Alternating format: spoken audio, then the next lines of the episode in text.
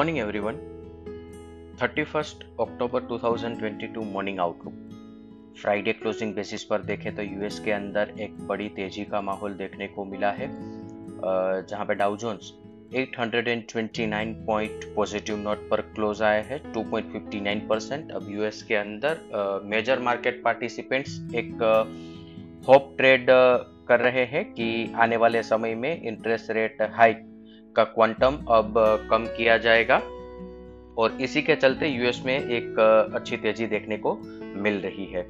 अभी Asian market की बात करें तो Hang Seng 89 point positive point 62 percent और निकाई 460 पॉइंट पॉजिटिव नोट पर ट्रेड कर रहे हैं 1.69 percent S Nifty 165 point gap up opening का इंडिकेशन दे रहा है 0.91 परसेंट अदर असेट क्लास देखें तो Brent crude 93.02 USD INR 82.27 India 10 year bond yield 7.42 US 10 year bond yield 4.04 dollar index 110.19 gold 1646 F I I cues देखे तो Friday के trading session के बाद आई ने इंडेक्स पर net long position slightly reduce किया है और अभी index net long position 57 percent पर है और पुट कॉल रेशियो 1.12 पर।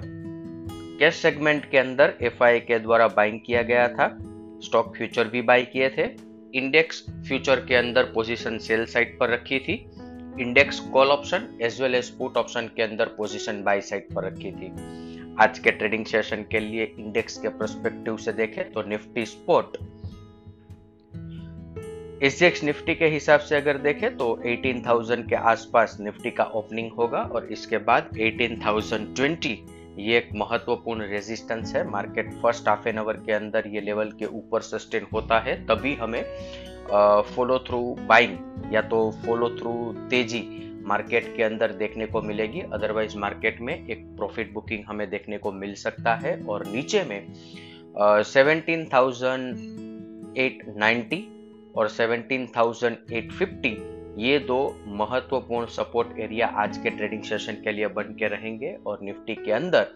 अगर हमें आज ये लेवल देखने को मिलते हैं तो यहाँ से एक मीनिंगफुल बाउंस भी मार्केट के अंदर देखने को मिलेगा। Interestingly last week Reliance Industries के अंदर एक ब्रेकआउट आया है और यहाँ से आगे चलते निफ्टी में एक स्ट्रॉन्ग सपोर्ट रिलायंस इंडस्ट्रीज़ की तरफ़ से देखने को मिलेगा।